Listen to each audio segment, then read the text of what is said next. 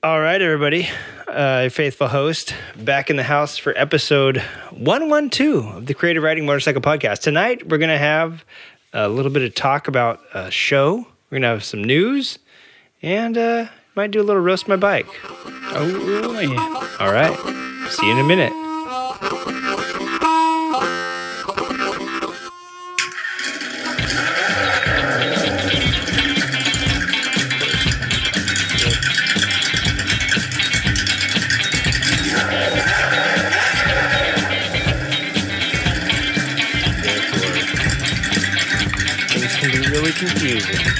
Right. So, everybody, welcome back. This is episode 112 of Creative Riding Motorcycle Podcast. I am in the house tonight with Senor Wiggins. Yeah. He meant C. Oh, yeah. C. and uh, he's back uh, from an escapade up north. We'll talk about that in a little bit. First off, uh, actually, how are you doing tonight? uh, still recovering from that escapade up north. Oh my God, how was your how was your Valentine's Day? I hope everybody had a happy Valentine's Day. Um, Yeah, it was great. It was great. Yeah, it was awesome. I don't, I don't know what I got my old lady yet, but I, I got her something good. Yeah, no, happy. I hope you all had a good Valentine's Day. My wife actually asked me if we were going to do a Valentine's Day. She said it like all kind of cute too. Like, are you guys going to do a Valentine's Day episode? And I was like, no. And then I was like, I don't know, maybe we should. And then I was thinking, well, it's it's too short of a notice for the listeners, but next year maybe we could do like the. Oh, I forget what his name was, but like the They John. can send us candies and shit. Yeah, yeah. Send us candies. I was thinking like the Johnny Fever like shout outs from like the 1980s to this is uh, from Johnny to Susie with love. You rev me up like a two stroke or something, whatever. but yeah, next year we'll have to do some some cheesy. So they uh, can just print them off the, the website and sign them. yeah, and then you You give can my tailpipe a smoking. you make you have a loud exhaust that I like. Let's burn some rubber. yeah. Oh. Hey, So- baby, I sure do like that gas tank. Yeah. Did you say gas tank or ass tank? Gas tank. Uh, Gotta keep it motorcycle related. That's true. Um, so yeah, next year maybe we'll do that. Maybe we'll have some. Uh, maybe you can write in your Valentines a couple weeks beforehand, and we'll read them out on the air. We'll do dedications, and we'll sing some cheesy Barry White. I'll make some uh, really rad slow jam music for everybody. But uh, yeah, my Valentine's Day was awesome. Hope you had a good one. Hope you got a box of uh, exhausts this uh, this year under the tr- uh, Valentine tree. okay, let's quit talking about Valentine's Day and get into some news. I got some news, and we've been. I actually, you and I talked a little bit about this. It's good news or bad news? It's uh, it's news. Let's just put it that way. Okay. To me, it's good news. And uh, so we we had talked about this a little bit before, and never actually got to flesh it out all the way. And it's uh, from Energica. Oh, okay. And remember, we saw them at um, IMS, IMS, yeah. and we're like, man, that's, those are some of the coolest electric bikes we've ever seen. Unfortunately, those are the only cool electric bikes we've ever seen, pretty much. yeah, I talked to Alta a little bit this weekend. Right. And they're they're getting there. I, I have to say, uh, since we're on the short topic of electric, Alta has lowered their prices. And they actually said what we said when we went to Zero, and Zero told us the opposite. But they said that basically the technology is getting more affordable. Yeah. Uh, Dude, it's basically like a drone camera. Like those things, a drone uh, about 10, 15 years ago would have cost you like $3,000. Yeah. And now you can go pick up one. I mean, it's like For military. a few hundred bucks. Yeah. That's It- really nice. yeah. They said uh, they went from like a big drop too. They were like 14 something, Uh-huh. and they're like 10 something. Yeah. I- Like they were reimbursing people who recently bought one. didn't did we talk about that last episode where I was looking at the DRZ and the and the uh, Zero and the Alta, and I noticed that Alta had just uh, I think I did because I was looking. They dropped down to like the zero price range, and they look way better, and they get, I think they're below. Well, they might be below. They might depending. be, but they have less range. I think they only have a 50 mile range, but one of them is street legal. The Supermoto one's street legal. Yeah. Then again, 50 mile range, they're mostly dirt bikey. you They are, they are. Yeah. And so, uh, but the zeros, that's the only thing they have going for them is that they're more street, more models are street legal than, than Alta. But Alta straight up, straight, the, um, I They mean, they go toe to toe. They look really good. Yeah. And the zeros look cheap. Yeah. The Alta looks like a kick ass dirt bike, and they are. Yeah. they Josh Hill raced one at the uh, straight uh, the Red Bull Straight Rhythm last year because I think the Misfits. Came, that's when they came down to chill with me. Is because they were on their way down to uh, to see that. It was either last year or the year before. Wait, And um, yeah, it was who's Josh Hill? he's he raced the Alta. Um, I think he's an old Yeah, sorry. GNCC or I'm- motocross guy. I'm thinking of. No, I'm gonna forget his first name. Hill. That was a CC guy. yeah, King of the Hill. Oh, No, Maybe Hillsack, might- but I don't think that was him. Yeah, I don't he's, know. He's a freestyle guy, yeah, and he's good, but I don't think he's like the Alta got like second or third, didn't it? yeah. They did really well. Yeah, Yeah. I, it was. If it wasn't that, it was like at least top five. If it wasn't like podium. Yeah.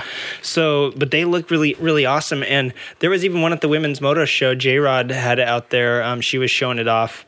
Um, Liza said she's gonna back on the show and put in a good word for me. Maybe they'll send us one. yeah, maybe we'll keep our fingers crossed on that.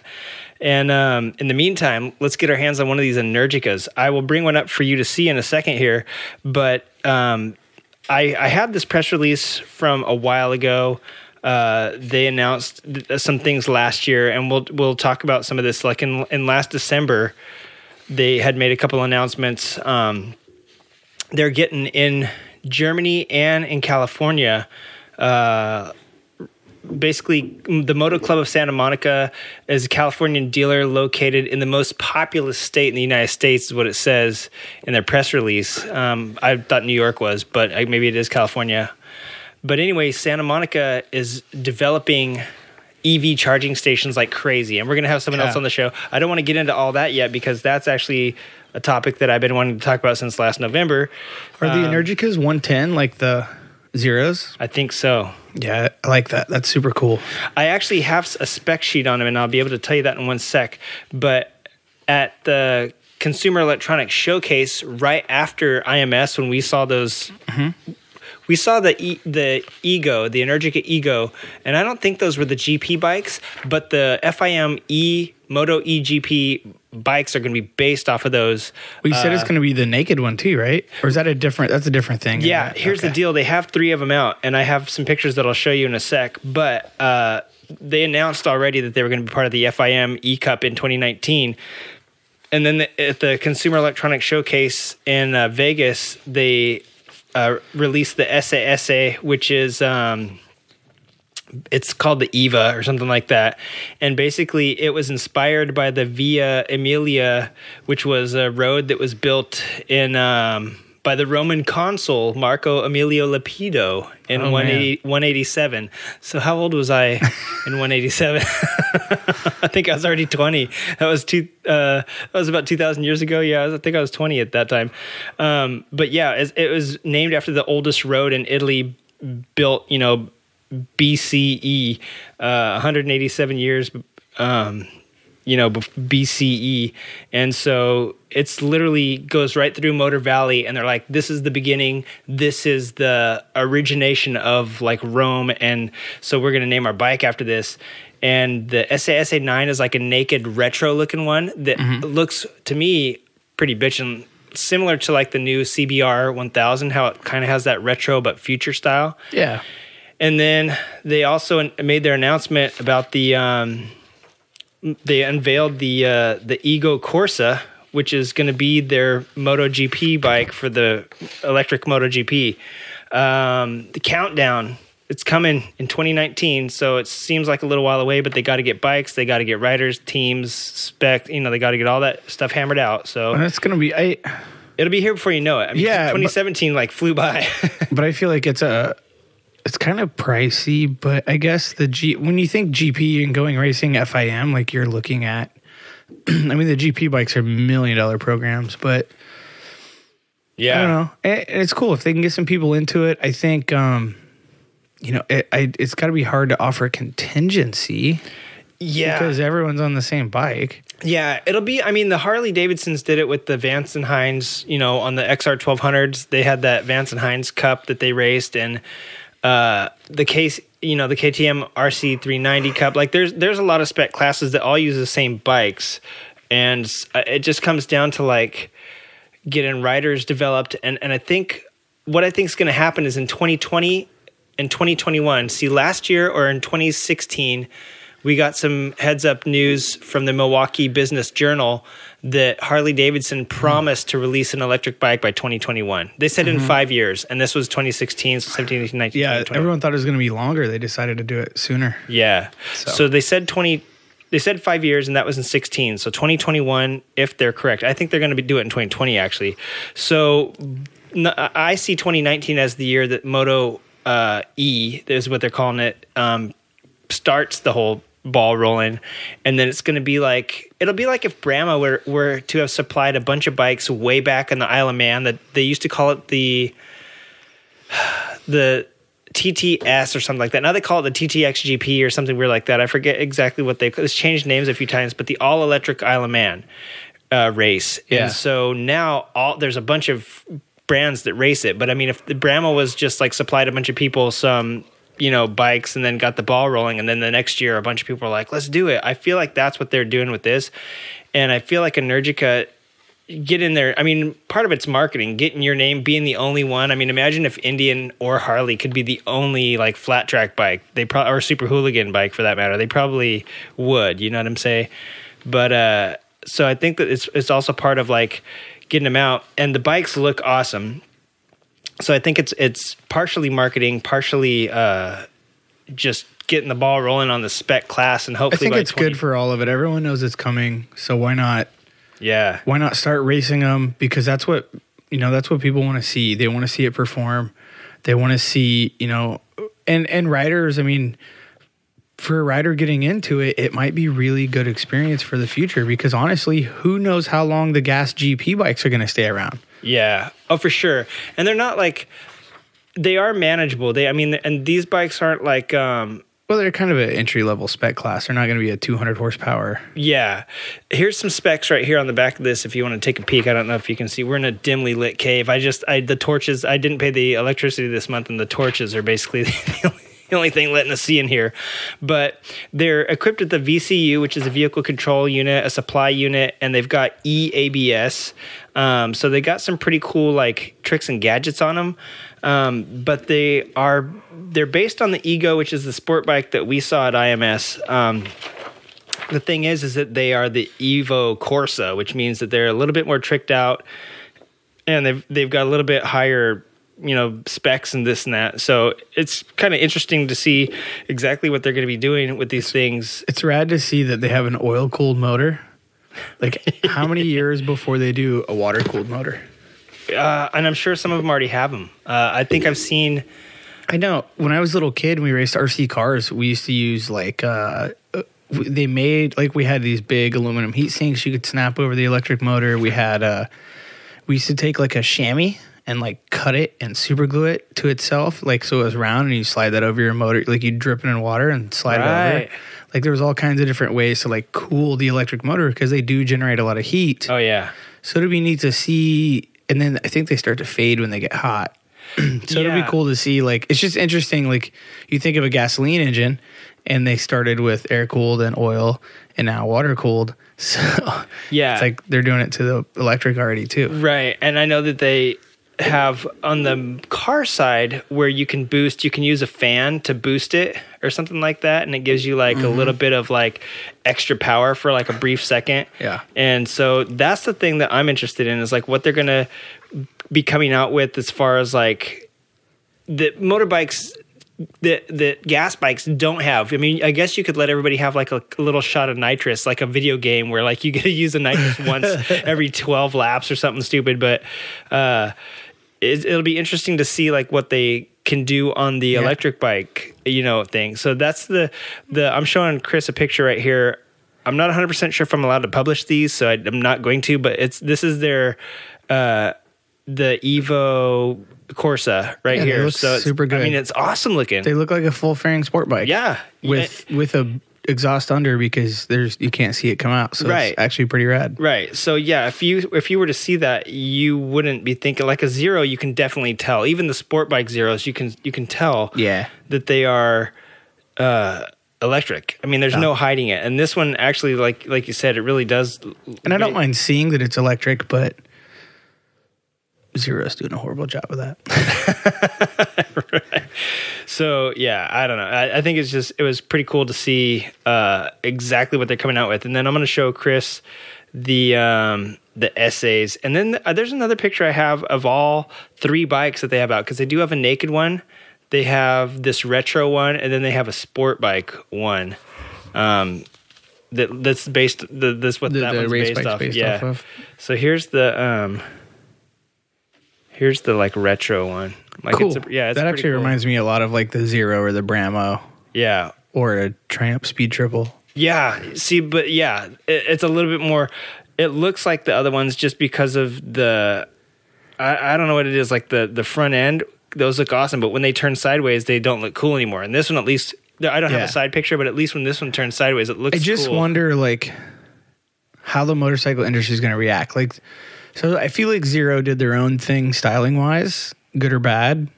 It's not like the look of it that I dislike. It's like details in the look Mm-hmm. that I just facepalm over.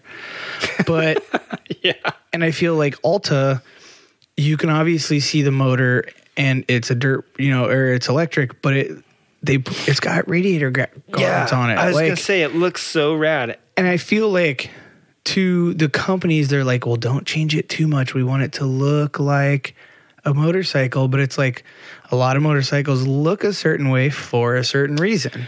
Yeah. So it's I'm kind of torn between like, do you make it look like a motorcycle, or do you make it look, you know, like a traditional like where it's hiding an engine or it's holding radiators or it's whatever and it's got a fuel tank, or do you kind of since you don't have those things that that restrict the design, do you change that? Yeah, and I want to I want to say that I think the way what Alta did was that they did they basically took like a CRF 450 or a Suzuki RM. You know, they they kept they made it look just like a dirt bike where they didn't try to they didn't try to like okay, we're starting with this new thing. We're going to go ahead and we're going to uh, make it all new too. Like you don't you don't take something new and try to make people like it because it's new. You take something that's established and you try to make your new thing look as much like that as possible. Like that's the whole reason I think why Harley hasn't come out with their electric bike so far because I think they're trying to figure out how to get it into a cruiser package basically like a cruiser you know what i'm saying and I feel like, well, I don't know. I wanted, you know, I was thinking about that with Harley. Like, are they going after the cruiser market? Or are they looking at it kind of like the street, but as a global thing? And are they going, well, we already have a dealer network where companies like Zero and Lightning and Alta, they don't have a dealer network. And unless a company like Alta or Zero can get the, uh, that one looks a lot like the Harley, like the way it kind of has the stuff on the bottom of it. Which one the red one Uh, the Oh. far left one, the naked one. yeah that's the retro one. that's the retro one yeah, Yeah.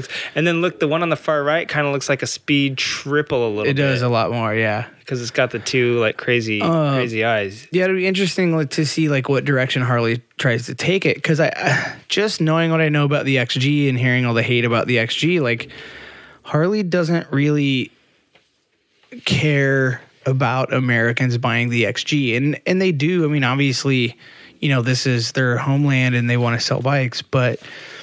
That bike is a world market bike, and I feel like Yeah. the electric one might be too, and it might be more of a even in the states, it might just be marketed to a different person, mm-hmm. where they're like, okay, our hardcore Harley customers are going to come buy Harleys. Like, we're not expecting those people to buy electric, but what they're looking at is maybe the people that are buying electric. Like, where can you go to buy zero? A freaking bicycle shop in Hollywood? yeah Like, where can you get it worked on? It looks like a bicycle shop in the back too. yeah like, but if you get a crosswire, was it crosswire or livewire or whatever they Yeah. decide to call it, livewire, yeah, whatever they're Um, gonna end up calling it the you know you've got a dealer like southern california's got what six eight ten but every decent sized city in the country has a dealership so that all of a sudden opens up electric bikes to people all over the country like i'm the type of a person like that if you want to ride across country and do adventure bikes the bmw gs sorry everyone it's a horrible bike Name how many dealers you think are in Utah or Kansas or Oklahoma or Florida or Indiana. Because I'm pretty sure Indiana has zero. Yeah. So Illinois probably has one in Chicago. Like Kentucky probably has zero. So what do you do? Get on your phone and mail order parts to a hotel that you're stuck in for three days? Yeah. Like if you're on an Africa Twin or a Super Tenere, like you can go to a dealership in the middle of nowhere and they might not carry it, but they can get it there pretty damn fast and they can at least make sure you have the right stuff and you're not trying to ship it to a hotel. Yeah. And a lot of times, a lot of the parts will cross over. Like, oh, you need this bolt? Well, okay, we don't have that one for that bike, but we have this one for a four wheeler. Let's see if it's the same. Yeah. Yeah. And, you know, Harley, they're the 50 bikes in five years, that blew people's minds. Not, then they went one step further, like six months later, and said 100 bikes in 10 years. And that can't be just USA. Mm-mm. You know what I mean? That can't.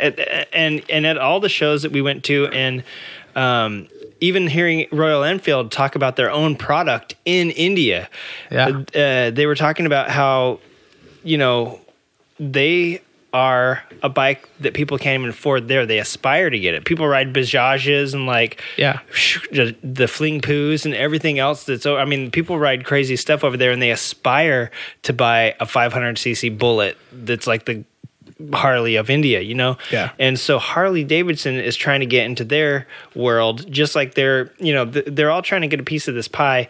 And yeah, like there's, there is a lot of hate when it comes to, uh, you just have the dealer network in every country, every little part of the world. Like there is probably a Harley dealer in almost every country. Like, I don't know. I went to a Harley dealer in Bogota and that's not a super undeveloped country, but still, like there's probably and there's probably more than that in Colombia. But yeah.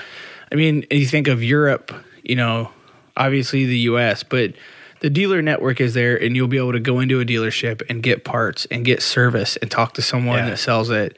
So I think that is huge, and that might be one one point of view that Harley's looking at to benefit them. Yeah, so. yeah, you know, legendary field producer Bry Viffer sent me a shot glass from Harley Davidson Budapest, I think. So I mean, nice. yeah, you know, you go yeah.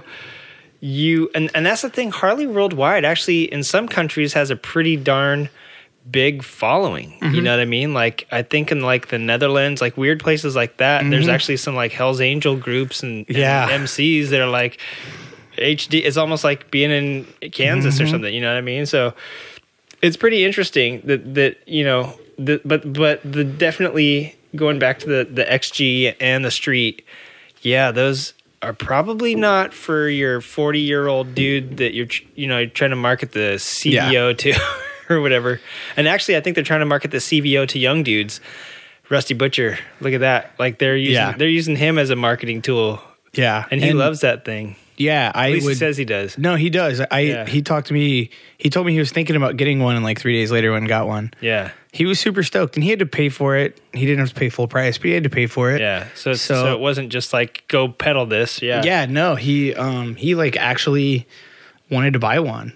And if I was in the position to go buy a forty thousand dollar bagger, I'd probably buy a baseline bagger and buy something else too. Yeah, yeah. Um, I know there's a lot of there's a lot of stuff he's out probably there. an income group above me, so yeah, there's I know there's a lot of and and good on him for like doing that from the ground up. But there's Oh, a lot of sure. there's a lot of stuff that I just because I've never been in the income group. like would all I'd probably buy two of something else. One, But think about know. it when you see a bagger going down the street, how often does one have wheels and exhaust and bars and paint and Oh, blah blah dude. blah blah blah blah? I mean, all they did with that, as much as I'm like 40 grand for a bagger, all they did with that was what Ford did with the Raptor. Like so many and kind of the Lightning before it, but the Raptor was more popular because so many people were building off-road trucks a little bit at a time, a little bit at a time, a little bit, especially when they couldn't mortgage their house to build them. Yeah, But then the Raptor comes out. It's fairly capable, but you can finance the whole thing. yeah. Yeah, I think they So- Mm-hmm. got smart when they companies got smart with the tuner side of stuff, where now you can finance that into your Yeah, because people were going to do it but they couldn't afford to do it all at once or whatever. And now it's like, oh, we could just finance the whole. I could finance my Fox shocks and Yeah. cool wheels and lift kit all at once. Hey, if you guys want, I, I want to uh, tell you if you want to ask Wiggins, how do I finance my Fox shocks or how do I get my Ford Raptor or what toothpaste do you use? Uh, I want to remind you all that we've we've created. I- Set up an email. We set up an email. I, I put it in the show notes for those who read. So the email is askwigs, A S K W I G G Z, at gmail.com. I kind of wanted to stay with the Wig09. I figured they already knew you as W I G G Z. Sure. And this is weird, but Ask Wiggins was already taken. I Wow. think somebody went in there and camped on that email after we sent it. They're trying to get us to pay for it. but anyway, yeah, ask askwigs at gmail.com and uh, he will go ahead and answer your questions. If you want to know how to finance uh, a Raptor bagger or how to turn a your Harley Davidson CVO into a trike, uh, he might be able to answer that for you. We do You have, might not like the answer, but Yeah. I might answer it. you definitely probably won't like. I, I I like the fact that you might not like these answers. I feel like it's kind of like roast my bike. Like Yeah. people don't know what they're going to be getting into until they actually get into it. Mm-hmm.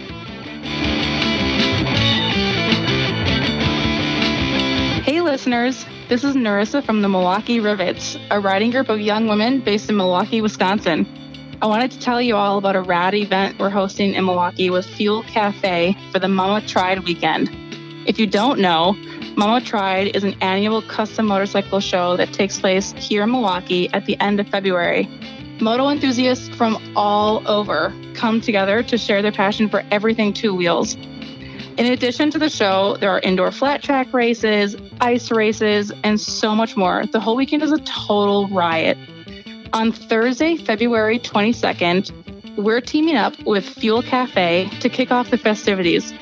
Starting at 6 p.m., there will be DJs spinning, drink specials, special bike parking for anyone willing to brave the cold, and swag bags for the first 50 people who show up. If you're planning to come to Milwaukee for Mama Tried, make sure you get here by Thursday so you don't miss this kick ass event. Again, it's the Mama Tried pre party, Thursday, February 22nd at Fuel Cafe 5th Street. You can find more information on Instagram or Facebook by searching for either Fuel Cafe or the Milwaukee Rivets. See you all there.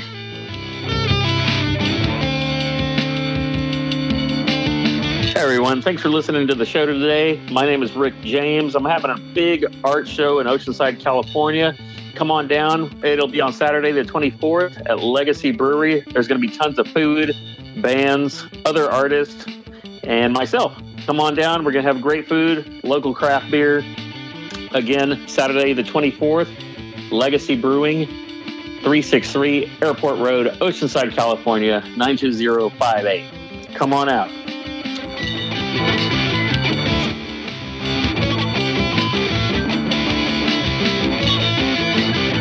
We do have a question coming to us again from uh, Matt at My Motorbike Obsessions. This guy's been writing to us about his flat tracking stuff recently. So speaking of him, I Uh-huh. learned a lot more about his flat track experience this weekend, last weekend, last Uh-huh. week sometime. did, did he show up? No, no, I got a phone call from a friend of mine who said, "Hey, um, Ben Bostrom does this flat track school down at his house," and I'm like, you know, I've heard of it, but I didn't know it was real. Like, I've heard of it through this guy, obviously. Yeah. But then I talked to like flat track people, and they're like, "Oh, I never heard of that." Huh. And he was like, "It's kind of like a Colin Edwards boot camp."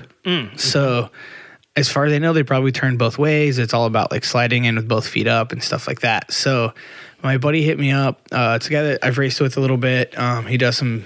He works at a Ducati dealer. Works for Ducati. Or we saw him when we were at His IMS. name is Troy Bayliss. You might know him. yeah, I wish. uh, no, Aaron's pretty rad too.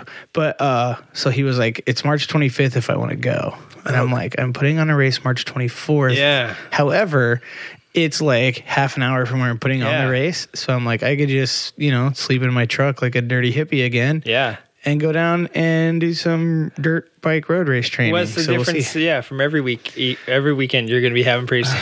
Yeah, you're gonna be next next week I'm sleeping in my week in my truck all week long. Yeah. I'm not even like, hey, does anyone have a place for me to stay? 'Cause I don't have time. Yeah. Like, I know. I have to wake up after six hours and go. Yeah. So he's asking, uh, if we're going to come out to round one of the SCFTA, which is the Southern California Flat Track Association. That's March 17th, correct? Yeah. Uh, This no. Saturday, he says. Are you coming this Saturday? Oh, also no. Yeah. Well, it says Saturday. I'm assuming it's this Saturday. This will be tomorrow. yeah, tomorrow. But no, uh, if all goes well tomorrow, I'm going and I am practicing pavement with, speaking of Rusty Butcher. Rad. Out at their secret track. Yeah, he's got a secret little pavement track. He said uh, he doesn't even, he put Coke syrup on it once, but now it's got so much rubber, he doesn't even redo the Coke syrup. Yeah. And, All the uh, ants came and took the yeah, Coke syrup yeah. He's like, dude, you just it. It's got so much rubber laid down. You just back it in. Yeah. And he even hit up Jeremy that puts out Flat Out Friday and got the exact dimensions of the track, so we can get our gearing right. That's what I call practice, man. oh yeah, Have you seen uh, Cory Texter getting like dang Yeah. near horizontal around the parking lot at the Harley Davidson dealership? yeah. Yeah, I saw um, Roger Hayden was doing that last year, uh, right before Nicky passed too, and probably afterwards. He, he- they were going around some some just like random place near their house. Is like, hey, can we borrow your parking lot? And they were doing that. Yeah, uh, just asphalt. The mini bike stuff is insanely fun. It's Yeah. super physical, and you learn a lot. Like everyone's like, "Oh, use a mini bike." Well, get out and spin some laps. Like well, C-Tex looked like he was on a 450. Uh, he might have been. Yeah. Did you see the video that like went viral of him like in this little teeny like in the back room of this Oh, warehouse God, racing yeah. around two poles? Yeah. Oh, that was like last year, I think, at Flat Out Friday. No, no, it was uh just like a couple like a month ago or so. Because I saw because I saw that last year too of him like just like It was like these like, two poles. around. They had like plywood up to Yeah. stop the end of the track. we uh our video didn't go viral, but we were doing that at Butcher's though Yeah. uh, a few weeks ago. oh yeah inside his shop. yeah, that inside the right. back of his shop, just like backing it in. that thing looked like as big as this table. Like that It was track not much bigger. Tiny. It was funny. It's, By the time you were turning your wheel, you were like yeah, you, already you- at the other corner. Yeah, that's what it was like. But it was like it was physical, and you were like, I don't know, it was a good workout, and it was good riding. Well- like it was still good learning. and it looked way harder because, like I'm saying, it was about as big as this living room, and so the When passing opportunities. And you had, Oh like, yeah, you had to stuff someone. Yeah, and which was part of the fun of the mini bikes too. Like you Oh, pretty well had to stuff them. But it was a good time. Yeah. Hey, speaking of good times and flat tracking in people's basements and Uh-oh. shops, uh, you were somewhere this weekend. I was. Where I was at the One Moto show in Portland, Oh Oregon. my God! While so many people were at the uh, Energica press unveiling at the Chicago IMS, you were up in Portland Yeah, at the hooligan. I would say the hooligan uh, center of the of the West Coast, probably maybe. because this is like the third or fourth one show, right? This is the ninth one show, Oh God! but I don't know how many times they've done a race with the hooligans or with racing in general. because I'm thinking of like, I just remember seeing the one show the very first time Dirtquake came. So I, I That was uh, and there's only been like year after. two or There's three American those, Dirtquakes. yeah. So that's Yeah. why I, God, I didn't realize the one was so old. Yeah, yeah. Um, Next, you're going to tell me the hand built show has been going on since like 1942 or something. Born Free's up to ten now. 10, isn't it? yeah. yeah. Um, yeah, it was cool. It was the same warehouse I was in last year. Um, there was no parking again, which is fine. But what people don't understand, they do understand, but they don't know what to do about it. Is like you you want people to bring motorcycles and drop them off, and like a lot of people are taking race bikes to the one show. Like we can't ride them in. Um, so we were just like, uh, we pulled in my truck in a 20 foot trailer. And they're like, there was a line to get in to sign in, then take a photo of you and the bike. I didn't build the bike, but I took a photo with it. And then they were like, uh, hey, we were like in line. And he's like, can you move your truck? And I was like, yeah, where do you want me to move it? He's like, uh, I don't know. And I go, well, then I can't really move it. And he's like, well, but we need it moved. And I go, but you don't know where f- for me to put it. I go, Yeah. you want me to park in the middle of the street? And he's like, no. I'm like, well, dude, like you got me waiting in line to turn this, like to to check this bike in and get it all like upstairs and whatever. But whatever, it's like the coolest thing right now to have a motorcycle show in a warehouse in a large city with zero parking. Ugh, hashtag Lucky Wheels. Yeah, yeah, yeah, pretty much. yeah. Well, and uh, I know that they have them in there was that one like Brooklyn has them. I'm Yeah. The Austin isn't the one the uh, hand built show in Austin. I'm sure Austin, like every big city that's kind of hipster tastic, probably has zero parking. Yeah. I can't wait for the Outliers Guild show to come here. I did see one of the. Um, oh, is that the OG show? Mm-hmm. Okay, I did see one of the Lucky Wheels guys, the redheaded one with the mustache, or do they both have mustaches? They both have mustaches. The redhead one's Jackson. Jackson with the short hair. Saw Yeah. him. Jackson was up there. He went to the race, and then uh, I got to meet our podcast heroes, um, Liza, Naked Jim, and Bex. Liza Mama Bear Miller. Uh, what did Jim say? Uncle Liza. Uncle Liza. she's big, ain't she? Well, to me, she's big. She's tall. She is. yeah. You're not I supposed hugged to. her. You're not supposed to call a woman big. I don't think that's nice of you. Well, hey, to me, I hugged her and I was under the boobs. You know Yeah. what I mean? Like they were like over me like a roof. Yeah, she is tall though. Um, but I mean, super nice. It was funny, like super assuming, serious. hey, Naked Jim's tall to me too. I'm assuming Bex is pretty tall too. She's really not. Okay. But Naked Taller- Jim had all his clothes on, so that was weird. Yeah, well, it was probably cold up there. It was. He's probably used to. He would have been super embarrassed, Naked Jim. yeah. like, what? It's cold. No, it was good. Like, it was cool. I mean, they were. It was cool to see how like super enthusiastic and excited they were. For me, I was like, uh, seen that bike. I've seen that bike. I've seen that bike. I, ha- I made parts on that bike. I saw that bike. I'm gonna race with that bike tomorrow. Yeah. I raced with that bike and watched it crash before he rebuilt it. Um, so it, What about the show bikes though? I mean, like the those show. were bikes in the show. I know, but there was also some. There had to be some crazy wango tango. I mean, I saw There some was, of the pictures. and there was some stuff too that I was just like, Jesus Christ, don't show that off. There was like an inline four cylinder car motor made out of scrap metal, hillbilly welded. And I'm like, God, dude, I don't know. I Yeah. mean, I guess when everyone's like taking LSD or something so they build cool bikes, like that dude just chose meth instead. I don't know. But now there was some crazy shit. There was some crazy good shit. uh, it was cool too. Um, Jeff Wright, Church of Choppers, was there. And so Yeah. we're, we're talking a little bit and we're talking about his Guzzi. And he knows that I'm into like all kinds of motorcycles and riding and racing and whatever. And he's like, said something about it being light. He's like, oh man, come here, sit on it, sit on it. So I'm like on this show bike that's not mine in the middle of the show. And I was just like, what the fuck? What are you doing? So that was super cool though. And it's it's just cool. Like the whole warehouse vibe is is super rad. It's like a two story one with all these rooms, like a crazy labyrinth walking around. Right. Um, you know, one of those burned down in San Francisco and killed a bunch of people. Yeah, well no one was living in this one. yeah. Although I Uh, would, it's rad. Right. And you know, last year Jim and Doug went and they did a really good job getting interviews and the production on that show is rad. So I I was gonna wait- say like Liza had like three or four recorders. Yeah. She may have interviewed uh, a super rad hooligan racer guy, so you'll have to listen to the next episode for that. Yeah. Yeah, I'm sure she interviewed like Oh, I thought we were just gonna have an awkward pause while everyone thought Let's do about that. Let's do that. Let's do awkward pause. okay. Okay, yeah. Mm-hmm. Yep. I bet Okay. she interviewed him. And she, uh, uh, but she was like interviewing a lot the whole time. Um, I was gonna send the recorder with you because we realized I didn't have anything going on. I she like, was like, I have like three recorders, and it was Friday night, and I was like, I've been drinking and don't want to talk to. Yeah. like I don't want to interview anyone. Well, also I know how it is to go to an event. When I go to an event, I don't have fun because I'm like working the event. And Yeah. so I know I I knew you were going to be racing, and I knew that you're going to be hanging with buds. And I was like, it's a lot more. People think though you go to this event and blah blah. If you're actually there to do stuff, it's a lot more like It's work. a lot of work. I mean, maybe if our, if we had like a bunch of Patreon subscribers that spent a bunch of money, I'd be like, okay, I should go work. But Hey, pa- hey, all you Patreon subscribers for creative writing out there, hold that thought. I'm gonna go make a site real quick, and we'll get back to you next week.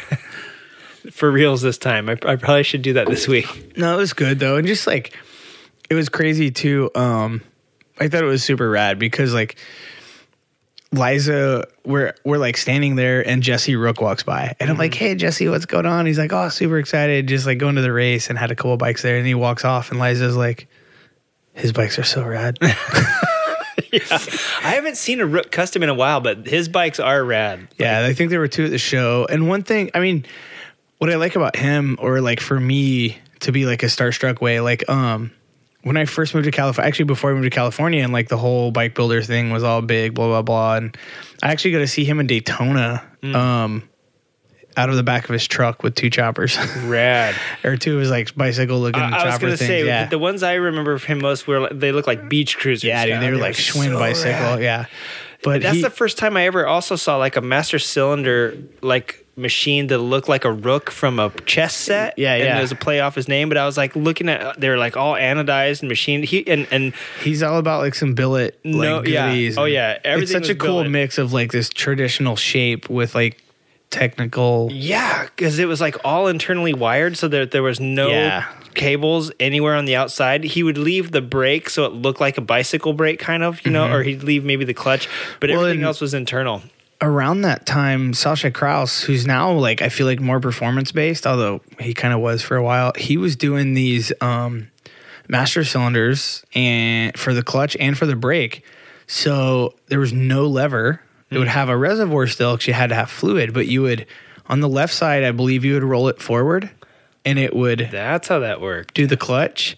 On the throttle side, I think it had an internal throttle cable, so they're like on a little scroll type deal. Yeah, yeah. So you go back for throttle, and then you would go forward, and it would squeeze the front brake. Yeah, Right. total trippy. That's how that shit works. they were kind of pricey, but um, Oh, yeah. they were super rad. And just like the engineering behind it, which Sasha's bikes now are the same. I mean, they're different style, but the engineering is just insane. Oh, did you see any bikes like that up there? I mean, you, you saw one that looked like somebody did a bunch of meth and tried to weld it together, and they're Um, not really. I don't think that's really the trend right now to like try and hide everything and make it a- look all super clean. I feel like for the most part, the trend right now, and the one shows kind of a different environment. It's even though it's sponsored by Harley, and even though yes, there's a lot of Harleys there, it's very open. yeah, There's a lot of old Hondas, a lot of like restored bikes that aren't quote unquote like well, I guess they're not they're not custom bikes.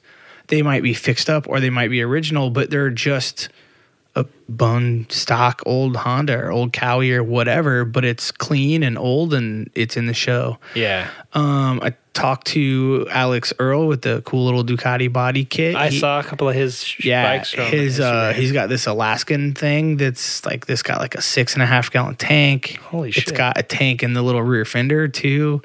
Um, super cool, but it's still Why is it so- called Alaskan? Because you need you need that much fuel to get across Alaska between gas stations. I think uh, he wants to ride through Alaska or Oh, up no to Alaska shit. from Canada or something with it. Yeah, I don't know. It was just kind of the idea. It was super rad, like adventure. It's got like panniers on the back. You can mount panniers on the tank. Holy crap! Super cool. But I don't want to be a jerk. What's his name? Oh, Earle. Earle. But if you go to the top of Canada, it's right on the border of Alaska. Yeah. But he probably wants to ride from like Oregon to yeah. Oh, Yeah, yeah. Never mind. Never mind.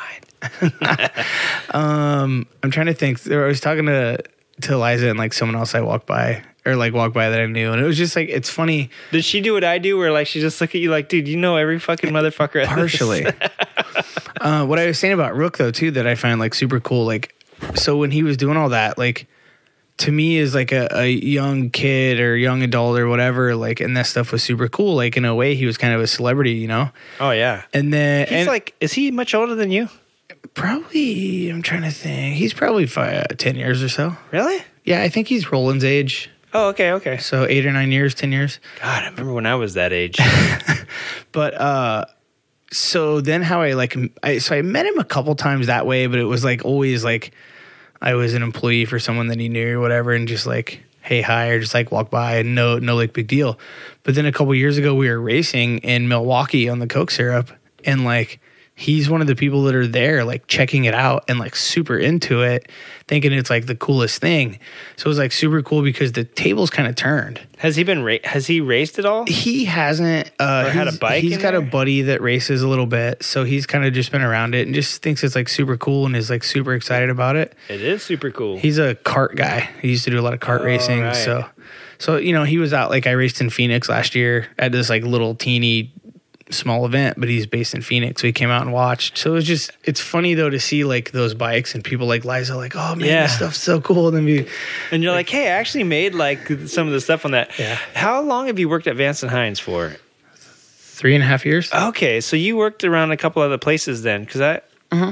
Okay, okay. So that's how you met some of these guys here and there. Too. I literally moved to California to work for Roland Sands. Oh, okay, okay. How did Like- that work out for you? I was there for about a year and a half. Yeah. I worked out okay. Good. And I noticed that you raced in the race this weekend. I was gonna race in the race either way Okay, was it, it was part? a, it was a Harley sponsored event. okay, that was my next question because I saw was it was it part of the Roland Sands? It was. It New was the Hooligan first stop on his little Okay. tour. Yeah. Okay, I even are you um, banned from his events? Can I? Yeah. So I I was kind of bullied in the morning, but that's another story for another time and place. So I went to the track and I was like I was told literally before we went, like I need to be nice. Like basically I was told no matter how bad you get fucked to just be a nice guy.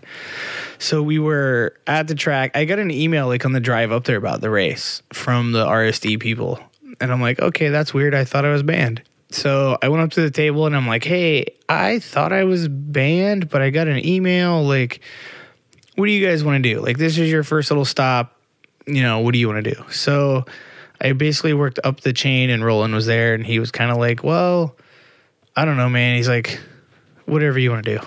So I kind of like walked away for a little bit and went back to my pit and like thought about it. Like, I don't know. Do I want to do this? Do I not want to do this? Like, I don't totally agree with it. I've been screwed over a little bit. Like, you know, so, but I talked to one of my buddies and he was like, you know what? You asked about it. He said, cool. He's like, you should just do it.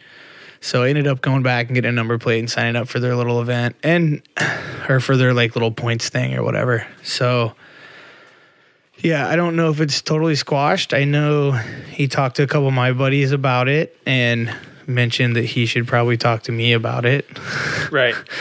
Which one of my buddies was like, I think he's scared to talk to you. And I'm like, I'm not a violent person or anything. Like, that doesn't make He's sense. seen to your me. field Like- initiatives uh, Instagram. No, he probably was a little bit butthurt because Bolsa Chica was the penultimate round Oh, for sure. Um, of his baby. here's part of the issue.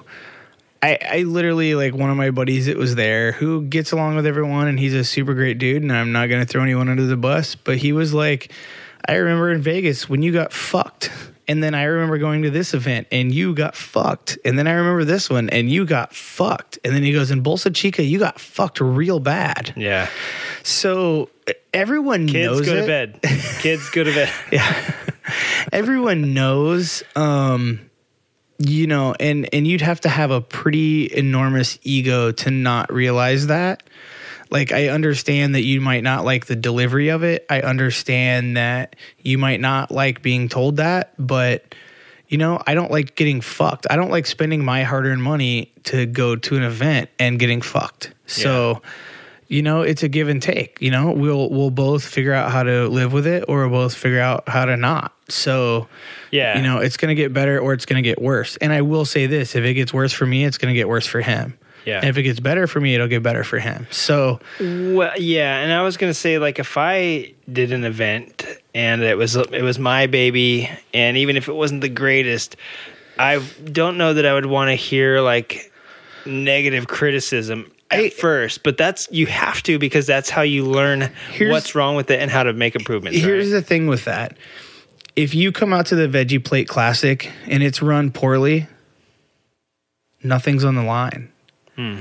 when we were at bolsa chica there was a thousand dollar dash for cash a thousand dollars to win there was three hundred dollar hole shot there was a few hundred dollars for second a few hundred dollars for third and a fifty thousand dollar motorcycle right. the highest value prize for any kind of event like that. Yeah, I was gonna say this is a hooligan thing. This is like just dudes coming out that are building their bikes on. But there's a thousand dollars to win, a thousand dollar dash for cash, a fifty thousand dollar motorcycle. I'm sorry, you can't run a half ass event if you want to put that kind of money on the line. You need it has to be professional or you can't put those kind of dollars on it. Like, I'm sorry. Um and you know, I I say that they learned like they got told by a lot of people. A lot of racers, a lot of them I, they might not have respect for me. I could care less. But a lot of people they really have respect from. And they were like, don't do first, second, and third purse. Spread it out. Yeah. 8, 10, 15, whatever. Do a purse and spread it way down the field. What they do this year, top three. So it is what it is, and it'll it'll play out how it plays out. Um, you know, I had a, a guy tell me, and this guy is usually a very high placer. And again, I'm not going to throw anyone under the bus, but he was like, I got fifth on Saturday. He goes, dude, how much would you have like 75 or 50 bucks? And this is from a guy that usually places higher than I do.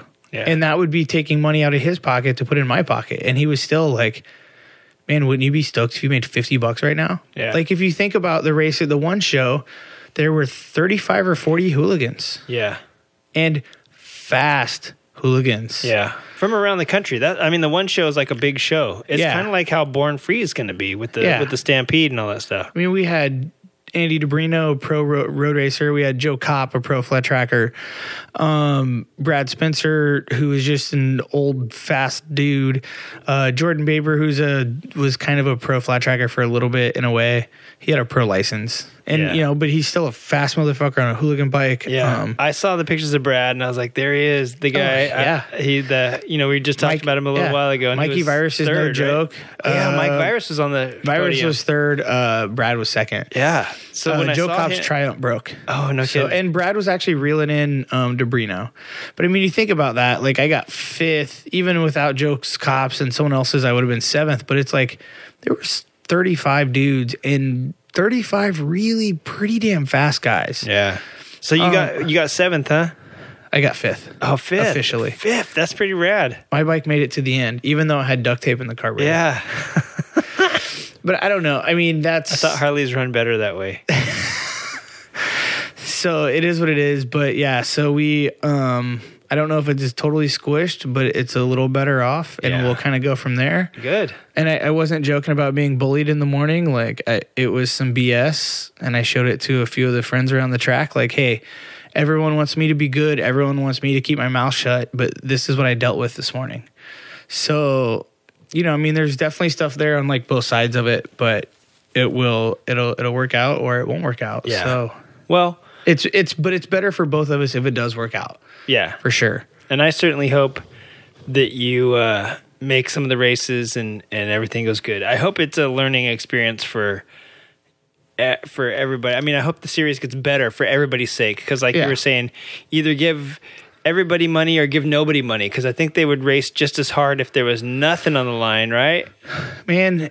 Yeah. And if someone doesn't believe that, they need to come out and check out the veggie plate. That's what I was gonna say. You got the smiles after the first veggie plate, but people are still going for it. I mean, Yeah. not dangerous going for it, but there's still some really fast guys show up, have a good ass time, Oh, if put I were, on some I were good racing, racing. I would I would dangerous go for it. That's just how I I don't I don't know any better. So it was fun. I do have to say too, man. I know why the Northwest puts out guys like Brad Baker and Sammy Halbert and Davis Fisher. Like that track, along with the other one that I've ridden, and I know there's actually a few more in the area, but I've only ridden two, are probably my two favorite tracks. Yeah. This is like Costa Mesa and uh, Perris Auto Speedway had a baby. Wow. And it's beautiful and super fast. You got to figure that the constant humidity in the air up there, the tracks are always tacky and fast. It's yeah, it's humidity. It's the kind of dirt. It's uh wintertime actually too. You know, it's it's dry, but your your moisture is going to stay in pretty good. It's also a covered facility, so they don't have to deal with a lot of stuff. Yeah. Um, and that track gets carts and bikes and all kinds of things, so it gets a lot of rubber put into it. Rad. It's a damn beautiful track Where's the actual track at? in Salem, Oregon. Is it Salem Speedway or something like that? I think so. It's about forty five minutes south of Portland. Yeah. Good God, that's a heck of a haul for It is. I mean, I have to say that place going from the show like to the track, right? Yeah. Oh, geez. And for fans, like that's a big deal to leave a show like that and drive 45 minutes. Can you be, imagine Saturday at Born Free leaving and going even just to Costa Mesa? Like that's insane to ask that. That's why Born Free does the race on Thursday. But um man, it was it it was packed. It was standing room only, three rows deep everywhere. It could be three rows deep. Down the front stretch and back stretch, it had like these concrete um, barriers where like the dirt was on the inside of, and it was however, and like people were standing on the top of them to look through the fence. crap, dude. People had their heads like between other people's legs, like looking through to see the race. The grandstands at both ends were full. People standing as much as they can. People in their knees so they're not bugging people in the grandstands. Like, dude, it was packed. That's So, rad. Yeah, it was They- super cool. They need to have like Peoria, how there's just those grassy banks, just so people can just like Yeah. get in there deep. It's in like a building, kind of. It's like open on the ends, but it's covered, so it's in a building, Right. That's right. I, kind of like City of Industry. That's right. I was gonna say I saw I saw the video from there and I forgot that it was yeah partially indoors, sort of Uh-huh. like a, yeah like a covered arena. Uh, yeah. Hey, we we got some news here too from uh, from Chris Singsheim that I want to get to in a second, but. If anybody's interested, uh, you know, there. I guess there's Southern California Flat Track Association races going on this weekend. Uh, next weekend, Mama Tried is going to be going on. You're going to be at Mama Tried. I mean, this is this is going to be some more. Is that another round of the Roland Sands No. National? Okay, so that's not. just part of uh, the Harley Davidson. You know, It's Mama just Tried, yeah, it's just Friday. part of Mama Tried. It's just a uh, a good a good day, a good thing. Um, I don't know, a good show with a lot of people and a lot of a lot of fans at the race. It's pretty. are we going to see any bikes that were put together by a meth head at Mama Tried? You know, you never know. It's crazy, but you never know. Right. So hey, speaking of shows, uh let's this week for our uh for our bike challenge.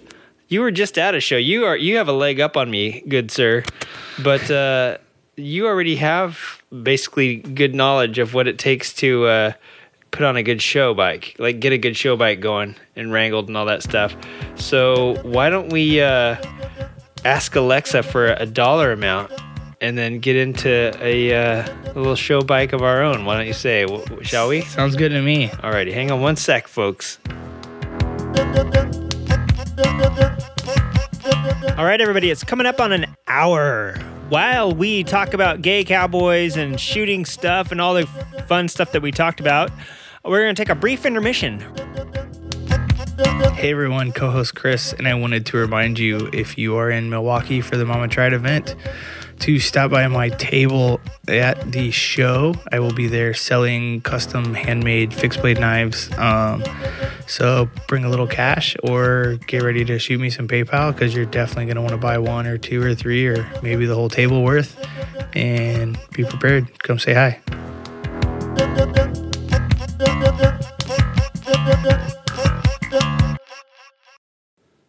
Alexa, give me a number between 500 and 5,000. Your random number between 500 and 5000 is 4937.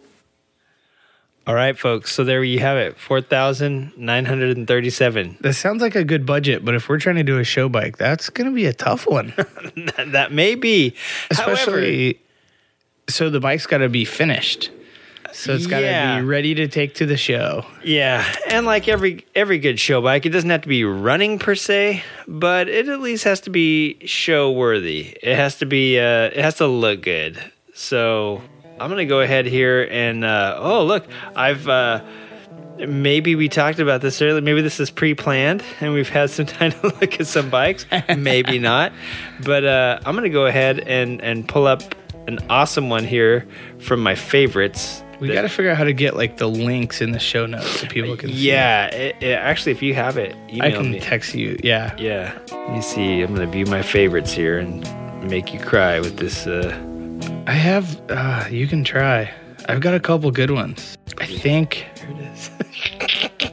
i think i'm gonna go i think i've got a super sick one influenced by a guest oh, sick.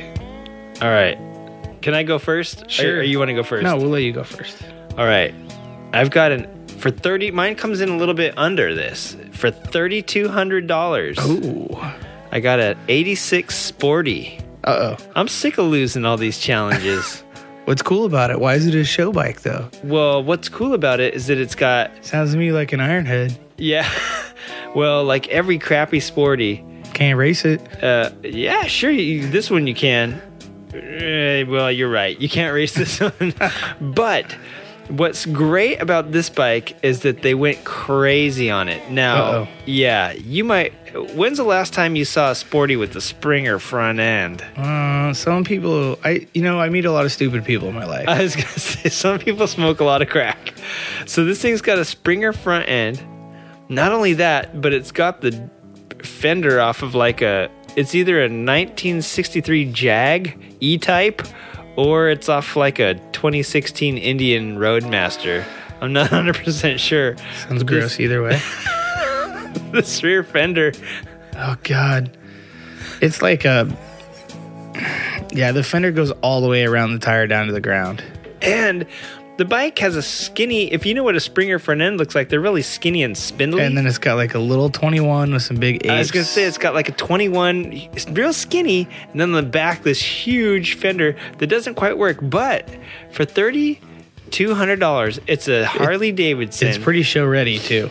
It's got apes, but not only does it have apes, the apes are high and wide. Look at these babies; like they're not they're not your typical apes. Oh no, they're like some vintagey. They're weirdly wide and they're set forward like you would set a bike with a banana seat. Like this bike, really, the only thing it's missing is a banana seat to make it perfect. Uh, if you look at the gas tank, it's the one that has the split on the Oh, yeah, it's backbone. like the big tank with.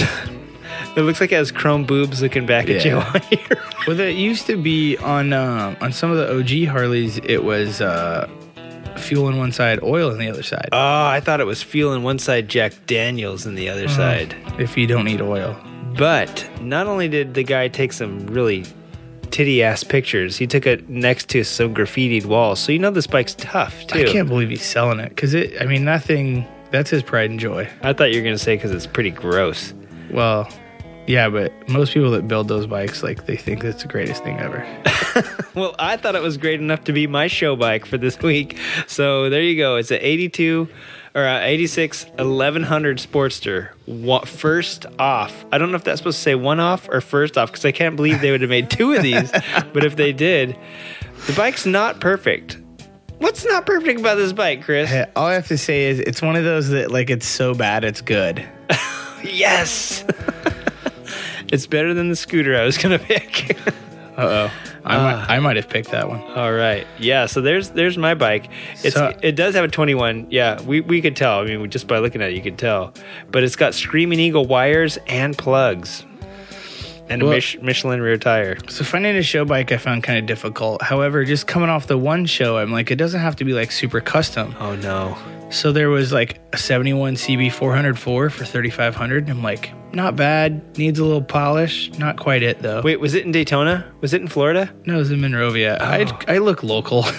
This bike's that way, in, if I this actually bike's in find something I Florida. want- Oh, Does that explain a little it, bit it more helps. about the It definitely explains a lot of what's going on. Uh, let's see. Second, I found this awesome 79 Yamaha XS 750 Cafe Racer. What he means by Cafe Racer is the tank's been painted uh, one color and the wheels have been painted black. and it has, luckily not brown, but a bread loaf seat on it, like a super hipster. But it doesn't have Clubman or Cafe bars, so or clip-on, so it's really not much of a Cafe racer Yeah. but it's still kind of cool. The fender's been chopped. It's got a cool tail light. Whatever. Thir three grand, not bad. And then I'm like, this one I super liked. 69 Honda Trail 90 with some little trials tires. I almost went with something similar to that before picking this beautiful But then 8640. I found this thing for $3,600. oh my god, we weren't far off from me. And I, I was super influenced by Steady Garage from just being there a couple weeks ago. Oh my god. Here's a Ruckus. It is. it's got an open primary. It's got billet wheels. It's got this crazy looking exhaust. I screwed up. Super long and low. It's got a radial mount Brembo front brake with wavy calipers. Uh, Probably recalled. Probably getting it's, recalled. it's got a Chinese 150 motor. Um, new BBS style wheels. Uh, man, I don't even know what most of this stuff is. But Mikuni vac fuel pump. that makes it even a better show bike if you don't even know what some of the stuff is on it, in my Right. opinion. But it's like, it's actually pretty decent. Super steady garage style though. Like just slam, stretch, ruckus. Dude, this thing looks like an awesome Harley, but a ruckus. yeah. Pretty typical ruckus though. Not a two stroke one, just the the standard. But dude, that is It's nice. pretty sweet. It's pretty sweet. So we'll have to figure out how to get the link in Oh, the it's got the. GY6 swap in it too. Yeah, whatever the GY6 is. yeah. Oh, that's good- the Chinese motor. The GY6 is said, right? that's the, ba- Uh, the and GY6 motor. harness. Yeah. Damn, so I got a sporty that's got like the fender off of a Roadmaster on it and a Springer front end that they found somewhere at some swap meet. And you got an actual like uh legit ruckus there, man. I don't know. I'm feeling kind of stupid now. I like that they're so much different. I just like when I saw it, I was like, "Oh man, steady garage. I gotta, I gotta pick it." yeah. It's like super, like the stretched little tires.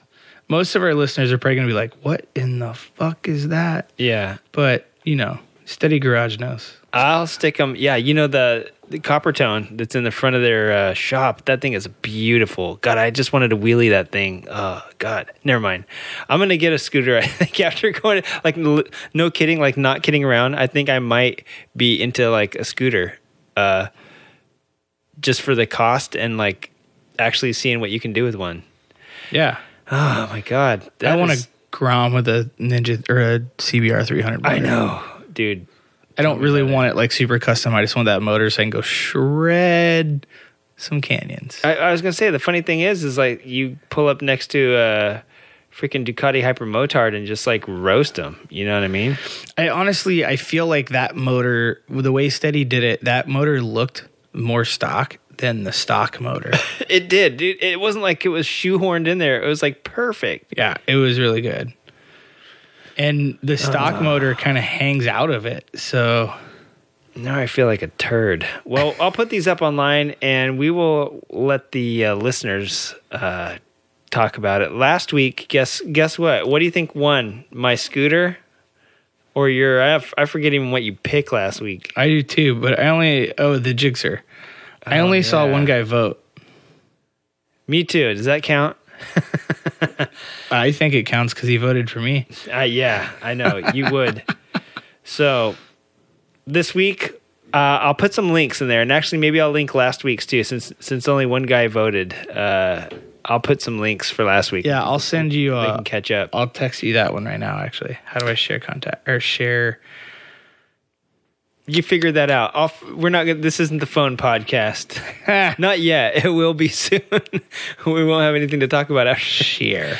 Hey, did you hear that uh, Shimiki Hamonatsu did a uh, a triple axle? No, I forget her name. The one of the women uh, figure skaters for the U.S. did a triple axle at the Olympics this weekend. It was the all the rage this week on Yep. the old uh, the radio.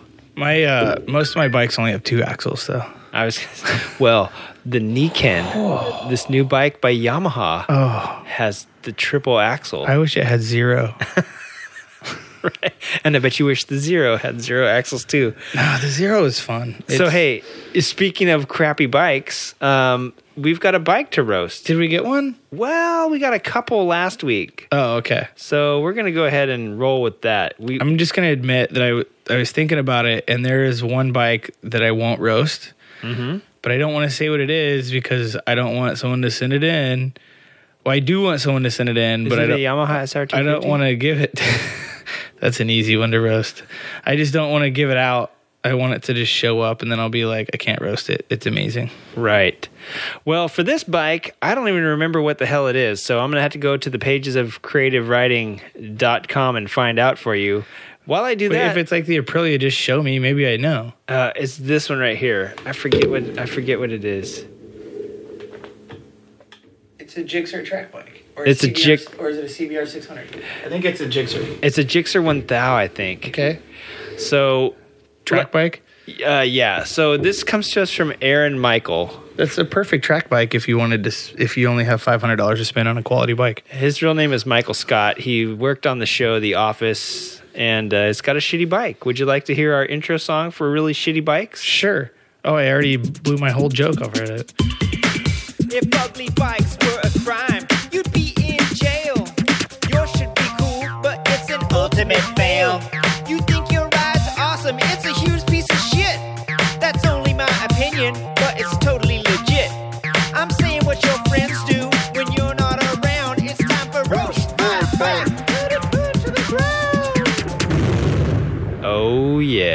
Well, let's hear your joke anyway, I forgot it. I, I blew my wad. dude. That it's because that intro music, dude. It I'm does. telling you, It gets me going. I did a good job on that. Thank you so much to me. So it's a Gixxer 1000 track bike, huh? I think so. There's like no headlight, no taillight. Oh no, listen. Now, the, okay, and it's it's um, also like black with a little gray. yeah, and That the, makes total sense. the worst fucking. Thing. They don't want anyone to know that they have it. Well, not only that, but then you go shit it up with that. Can you see what that says right there? That sticker on the side.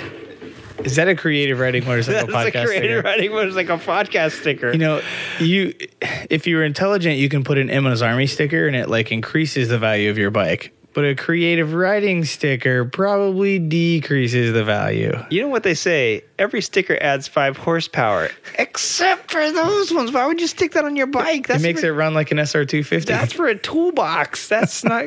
Yeah. So first of all, let's just say this. I want to I want to take some advice from a dear cherished friend who thinks she knows a lot, but I doubt she does, and say that there's nothing wrong with Gixxers. Gixxers are very popular. Your choice last week for $2500 bike was a Gixxer. Gixxers are great bikes. yeah, for twenty five hundred dollars. For $2500. But this Gixxer, this Gixxer, oh my god, let's just talk about it. First of all, you said they painted it black because what other color? Could, I mean, to make it look tough, there's only one color you can paint it, and it's black. And then no one sees it. They're like, Yeah. "Oh, what kind of bike was that that went by?" And Was someone's like, "I don't even know." Uh, gee, was that, uh, I think it was a Ninja. It was all black. if you have a CBR, you paint it orange, so everyone knows. You're like, "Oh, dude, do you see that CBR?" right, Repsol edition. this is Crapsol edition. Oh, and uh, seven six seven. I couldn't think of a worst uh, a worse sequence of numbers to have for your race bike. I'm sorry, Aaron, but that's probably why. Uh, all the cool kids are taking single digits and Mm-hmm. putting zeros in front of them. yes, and yours is seven sixty seven. like how far? Do, you're you're almost at a thousand, buddy. Like you're very far I'm like, I don't know what that means.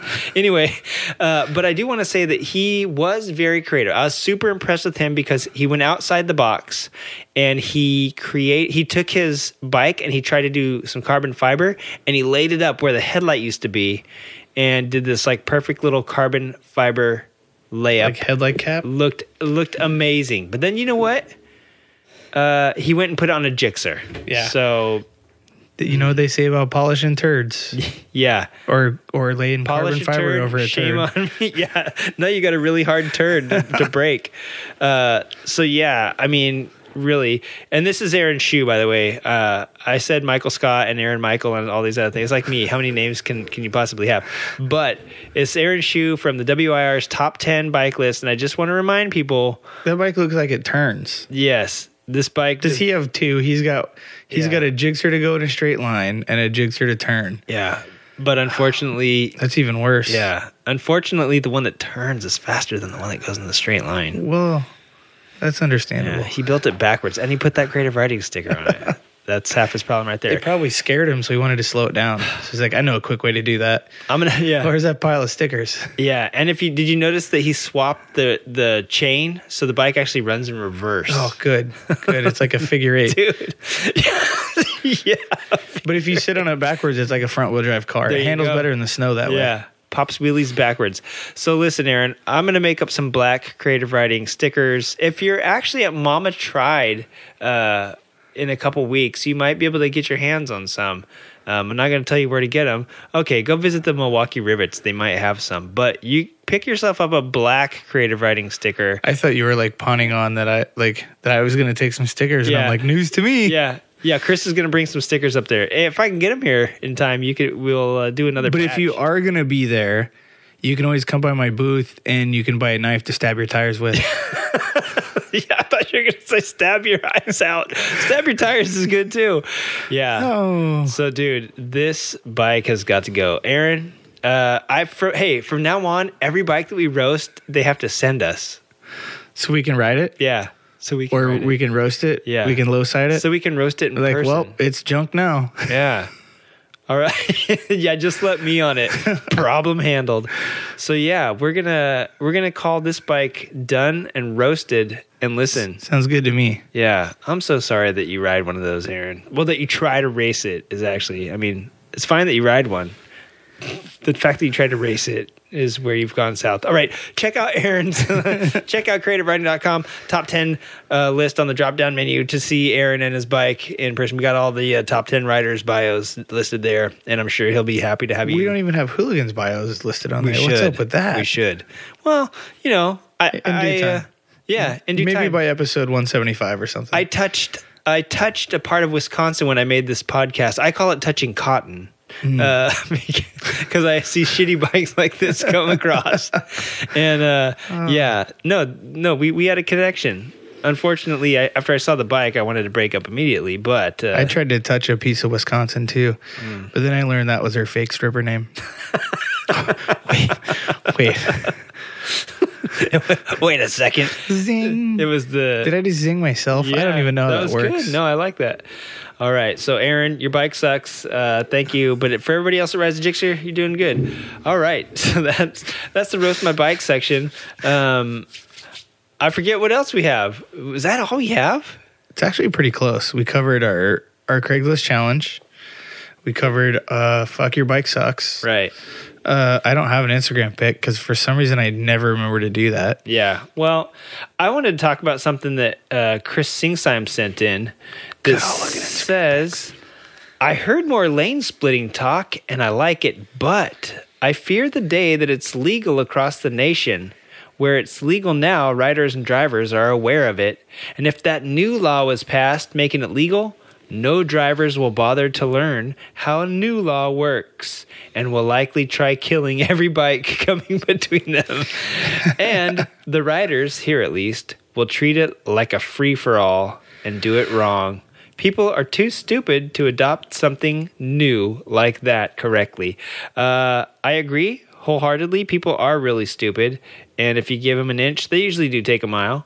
Uh, lane splitting, in my honest opinion, uh, I'm going to actually redo episode four, which was the C-ITS, um, uh, you know, talking about intel- uh, cooperative intelligent transportation systems and touching on vehicle to vehicle communications, because as part of the whole give a shift, uh, you know, movement that that uh, Robert started a few weeks ago, or actually a few months ago, um, part of the conversation had to deal with autonomous vehicles and how motorcycles exist in that world. And I think I talked about that way, way, way back, not just in episode four, but I talked about it again um, when they were talking about some, you know, the, the BMW. Uh, I think so. It must have been in the end of 2016 when the BMW was talking about their vision for the future and how we're going to, you know, how everything's going to communicate it's not going to be that much harder to slap a little module on a bike really for it to work to be able to communicate and be seen by other vehicles Yeah, I think uh, the Misfits were talking today about there was a science fair project someone did at some high school or something, and um, they put like CDs, hung CDs from a bicycle, and the autonomous cars could see them a lot better. So, but yeah, I think it would be more of like a plug-in thing that almost emits a signal. Yeah and if you've did you see the opening ceremony for the uh, winter olympics i didn't personally but i saw on I also did not. Yeah, on Instagram, I saw that they used like these drones to animate a snowboarder up in the sky. So they just did that over LA a couple months ago. Uh, I have a friend of mine that I went to high school with who owns a high school in Indiana, by the way, who lives in Azusa down the street and has a shop in Monrovia, Whoa. like a special effects company. He actually let's throw the let's throw the city of Cleveland in here somewhere too. he actually uh, well, I just think it's nuts that I grew up in Indiana and like a Right. buddy I went to high school with is Well, uh, you know what? On a side note, real quick, more people that lived in San Diego move. Like I've I've met more of my friends up here than I ever like hung out with. And San- they're like, yeah, we we went to high school together, and like you know after high school, quit talking to each other, and then I move up here, we I run into so many people. But he uh he actually prints all our number plates for Speed Merchant and stuff too. But yeah, he did some project and uh, part of it was um they had drones just like it looked like Fourth of July in the skies. Yeah. Like they were doing fireworks. Yeah. But it was all drones controlled. Right. And, and the basic the, the the concept of this is that they I saw this done and demonstrated for the last couple years. What they're doing is they're showing you how uh, the same way that vehicles are going to be able to interact in this, like the drones, they got 50 of them in a room or in the sky, making a picture, whatever it is, not even hitting each other. And the ones that the demonstrations that I saw, they had 50 dr- drones in a room doing random paths, doing random uh, like uh, routes, ra- random routes. So they weren't all connected to one another. They were. They were. around. So if the route did overlap, it would see the other drone and like right. you know but I mean, saying? like it wasn't like a pre-planned like path. Like Their they were kind of random, like moving around, but they Yeah. could detect one another and Yeah. not run into one another. Yeah, yeah, yeah. That's super rad. And so basically, that I, I believe I talked about. I forget if it was episode four that I talked about this in, but I, a long time ago, they like they've been doing these crazy studies in um, Ann Arbor, Michigan, I think, for since like 2000. So for like nearly 20 years now, they've been testing autonomous vehicles, vehicle to vehicle communication, and I think you can go to M.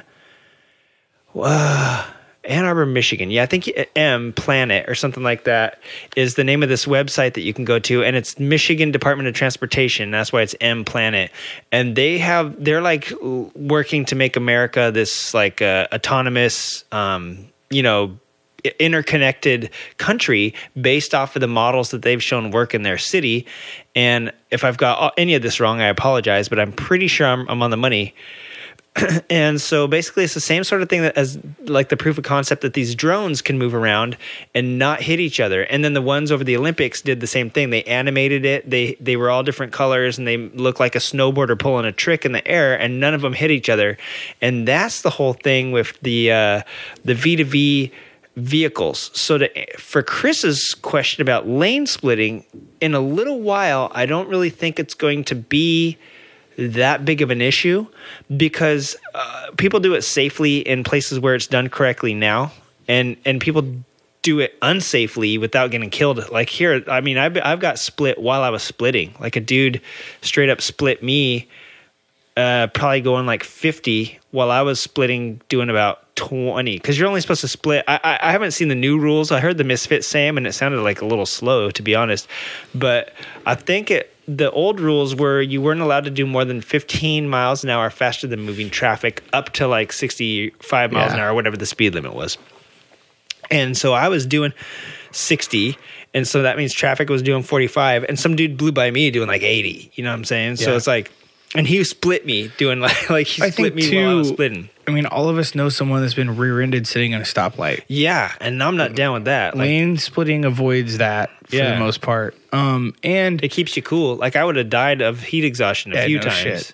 It also helps decongest traffic because all the motorcycles that would be just like another car are Mm-hmm. moving through to the front, waiting at a light. Um, and it benefits you for riding a motorcycle, for taking up less space, for Mm-hmm. being able to move through a little quicker because you you can move through quicker, which is a benefit to you, and it benefits traffic Yeah. doing that. And it's already a reason that the in nationally in every state that motorcycles are allowed in the carpool lane is Yeah. because they realize that it's like taking up a little bit less of a space to let them go in there rather than blocking up and sitting And I, still. I'm a believer too that if it was more dangerous, it would be illegal in California. Oh yeah, for sure. Well, they just did those studies too in 2014 and and, and 15 or whatever. The Highway Patrol r- kind of re-evaluated some of the data from the Hurt report and then redid their own um, studies with Berkeley, UC Berkeley, I believe it was, um, to show to prove that.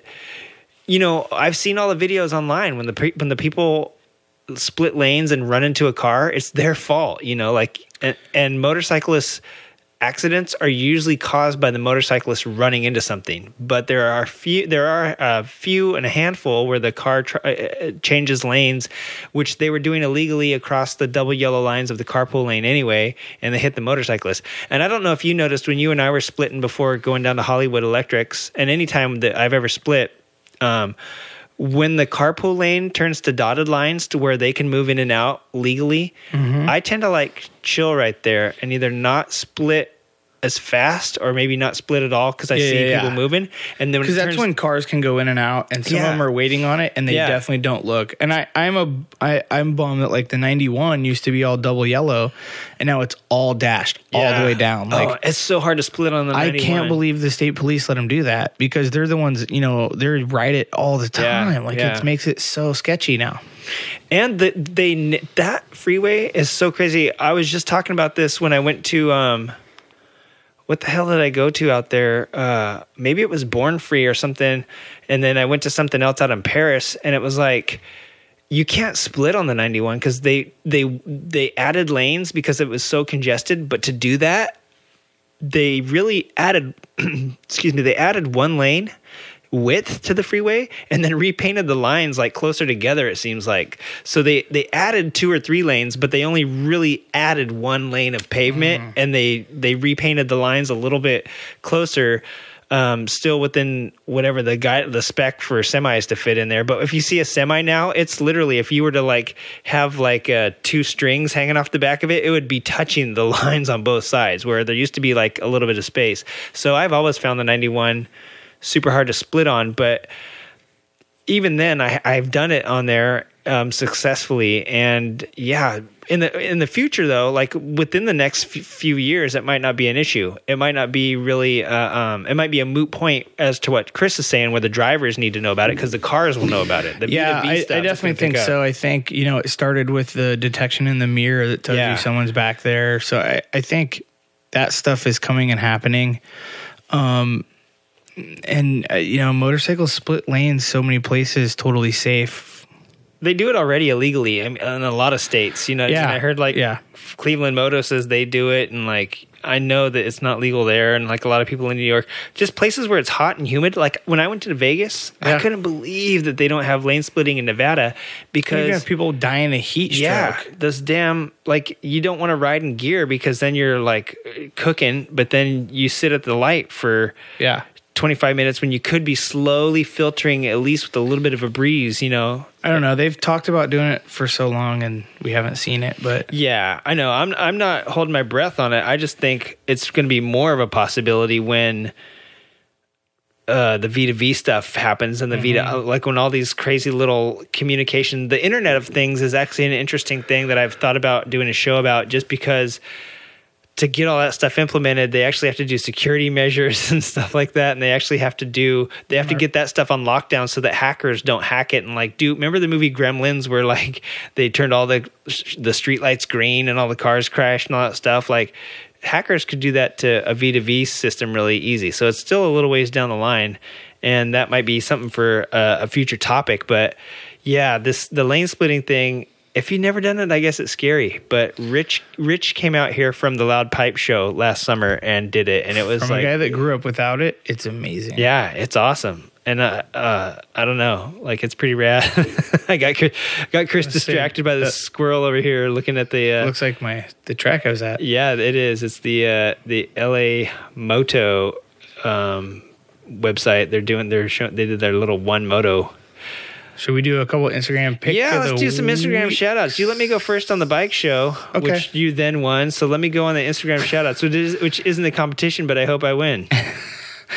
so this one, um, it's old underscore buzzard, and uh, it's old pictures of mostly cars, but it, there, he does put a decent amount of bikes in there, but it's like racing base. So, and I, I want to say like mostly American racing base. So like early NASCAR, early stock car, early sprint car, early drag racing, um, early flat track and hill climb too. As I say that he has motorcycles, I'm scrolling through and I haven't seen any yet, but I have seen him on here. So it's like super cool to see these like Are there any buzzards? On old buzzards? to see these like 50s and 60s and older and maybe some newer, but like old ass race cars. And it's, yeah. So it's just super rad to see the, uh, I don't know, just how race cars were different and how they've evolved and bikes too. You know, it's it's super rad. So When I was a kid, race cars had horses in the front and they were called wagons. yeah, so it, it's I don't know, it's kind of interesting one. So Wow, the one I'm looking at is uh, pretty cool. Actually, I'm gonna I'm gonna Old Buzzard. I keep a list of all these, and so I'm I follow each one. I hope you guys do too. And it's funny, I've seen the listeners' names after our shows. Uh, you know, within a couple weeks, I'll go look at some of these that we mentioned, and there's a whole Listeners' bunch of listeners' listening. names. Like, wow, we're all we're all checking out this new stuff, trying to see uh, get our um, interest peaked. So I'm gonna check that one out. Old Buzzard. Is it Old Buzzard Racing? You say? No, just old, underscore buzzard. Underscore buzzard. I'm gonna check it out. I'm gonna see if there's an actual picture of a buzzard on there because I'm into that. I haven't seen. I think it's uh, Homer Simpson as his profile pic. So the one I have is uh, Super Special Gram. I thought I'd shouted him out before, but I don't have him on my list. There was a week where this list uh, grew legs and walked under a table by itself somehow. But uh, Super Special Gram, all one word, and it's super special on Instagram. It's a uh, cafe racers, bobbers, scramblers, brats, street trackers, vintage motorcycles, transformations, and various wonders. If you wonder what a various wonder is, um, yeah, you're gonna have to check this site out for more. But yeah, they got some pretty cool stuff, and it's not all just like Bike EXIF of the web, but it is some of that. You'll you can you can look back at this thing and see some trends. Like you could see dis- you could see bikes when they actually had fenders on them still, and now you can see. Pardon me. Oh, that was a crazy verb. You can see a couple bikes without fenders. So I mean, you can see the natural progression of the hipster, uh, where it's come to, where it's come from. Um, you can see people surfing bikes. Remember when that was cool about two years ago? Like everybody was surfing a bike. Um, yeah, that was pretty funny. I love how like, people surf bikes like it's hard. Yeah, yeah. It's Everyone's like super impressed. it's hard for me because my front tire's cupped and my, my I crashed my bike. The frame's probably crooked, but um, but yeah, no, there's there's a whole bunch of cool stuff on here. So Pro check, tip: pull the choke or turn the idle up. Though, if you don't, if they're put- trying to slow down, they get wobbly. or put duct tape over your car. right? Am I right? Mm, It didn't idle good. Oh man, did it race good? It did wide open. Oh. It would it would sputter and cough in the middle of the corner, and then it would just run like a rape tape. Hmm, That sounds like a lot like me. Speaking of raped ape, I'm getting my ape drape on, which is my uh, mullet. I'm growing a mullet out. I'm coming for you, Larry and Ticer. Um, by this time next year, I hope to have at least an 18 inch, maybe skullet going. I might, might lose some hair uh, by that time. But anyway, yeah, I'm uh, I'm gonna grow out the hair. My wife's been giving me shit about it. She's like, "Oh, you want to look like Wiggins?" And I was like, "Honey, Wiggins, I could never look like Wiggins." but uh, but I am coming for you, Larry and Ticer. I'm I'm growing out the uh, the mullet again from ten years ago when I had one. Um, hey, let's get into some uh, stuff, upcoming events here. Now we all know that uh, this last weekend was chock chock full. Uh, not only was the one show and the Bring Your Own Carbs at Yaz's Garage, but the IMS show where the Energica was released. But this weekend, there's a couple things happening too. The Foothill Ride put on by Ramming Speed Racing, they uh, rescheduled it from last weekend. They're going to be leaving Pro Italia kickstands up at 10 a.m. I think if you get there by 9, you can get some donuts and waffles or whatever the Italians love to eat. And uh, check that out. They're going to be riding all over the foothills of California, which is why it's called the Foothill Ride. And that includes like Tujunga, probably some Angeles Crest. They're co- probably going to loop around through there. You'll p- see some old movie sets, probably. Um, you'll probably go past some crazy parts that you've seen in the video game uh, San Andre- Grand Theft Auto San Andreas um, and some of that stuff. So check that out. Uh, Wigs, Uh, I'm not gonna be able to make it. I'm bummed, but yeah, you're going to be it out. sounds like fun. And and tell them Wiggins said hi because that's who I do all of my not all of them. That's who I do a lot of my track days with. Yeah. What are you going to be doing? I forget. You're going to be. Uh, I might have a super secret concrete practice session with Oh yeah, the that's butcher. right. That's right. You're going to be doing that, honing the skills for the Mama Tried, uh, which is coming up uh, in a couple weeks. Um, the 20. Let's go to the 22nd here. The 22nd through the 25th, the Swiss Moto Show is happening in Zurich. Oh, I forget the name of. I couldn't pronounce the name of the hall. I saw that it said Hall Three, but I couldn't pronounce the name of the place where it's at. So if you're into, if you're in Switzerland, uh, look up the uh, Swiss Moto Show. It's happening in Zurich. The 23rd 3rd through the 25th is the Washington, D.C. IMS, where they probably won't be announcing anything. Um, but it's going to be at the Walter Washington Convention Center, which I always thought Washington, D.C. was named after George Washington. Apparently, it's Walter Washington. Um, 24th, maybe. No the- relation. No, really. They, they might be. I actually What looked about up, Washington State? I actually looked up uh, Washington today because it was part of my son's homework, and I did not know that he had nine. He was like one of ten kids. So Oh, wow. Walter Washington may well be like an actual Washington. Uh, the art ride with Rick James coming up at Legacy Brewing. Brew. God dang it! I can't say that on the twenty fourth. Um, starts at five o'clock, so check that out. Also, uh, the uh, little leagues start up that day as well, and my kid, my six-year-old kid, is playing uh, softball this year or baseball, and so I'm getting excused from opening day to go down to Art Ride. I'm gonna ride the 250 down there, pop some wheelies, buy some art, and ride it home. Uh, the 24th and the 25th. How come you're not gonna be at Art Ride, Wiggs? I'm gonna be in Milwaukee. What are you gonna be doing in Milwaukee? Flat out Friday, Mama Tried. Oh my God. So if you're going to be in Milwaukee, go check out the Wigmeister at uh, Mama Tried. There's going to be some racing. There's going to be, uh, that's Flat Out Friday. Is it also 45 minutes from the show, from the Mama Tried show? No, it's like four to five minutes. Okay, four to But if you see a bunch of uh, hooligan flat trackers with no headlights riding through town, just look the other way. Yeah. Like the cops usually seem to. or just yeah or just look at them and wave and draw a Yeah. lot of attention um, the 22nd i believe we're gonna have a drop in here so we'll know but the um, the milwaukee rivets are putting on a great pre-party and you can hear all about that uh, well you heard all about that Wait, the 27th? That would be a post party. 22nd Oh, okay. 22nd so um, Is that Friday? yeah Okay. maybe why Or is why Thursday? i just have a, a list of dates i don't have a calendar Moto Guzzi America giving Church of Choppers some love. Yeah, that is a bitchin' that is a bitchin' goodsy. Is it guzzy or gutsy like pizza? I think it's gutsy. Moto gutsy like I think pizza. it's I think it's more like But I like too. guzzy because that sounds kind of scuzzy. Um, Oh, the 22nd's on Thursday? Where's that party at? Fuel, Gar- their uh, Fuel Milwaukee Cafe? Rivets and the Fuel Cafe are getting together. Yeah, Okay. Cuz uh Harley's putting some stuff on that night too though. So at their It- little uh, cafe by the museum Hmm. it may be in conjunction. I don't know or Well- it may be like the Harley place gets tired and closes down early Yeah. and then you go over because everyone that rides Harley Davidsons is over sixty years old nowadays. Do we have hey do, do we have any contacts with the Milwaukee Rivets? We do. Narissa. Never heard of him. Because it's, a- it's a girl. Um This is going south. Yeah, on the, so on the 25th, the SoCal Cycle Swap Meet.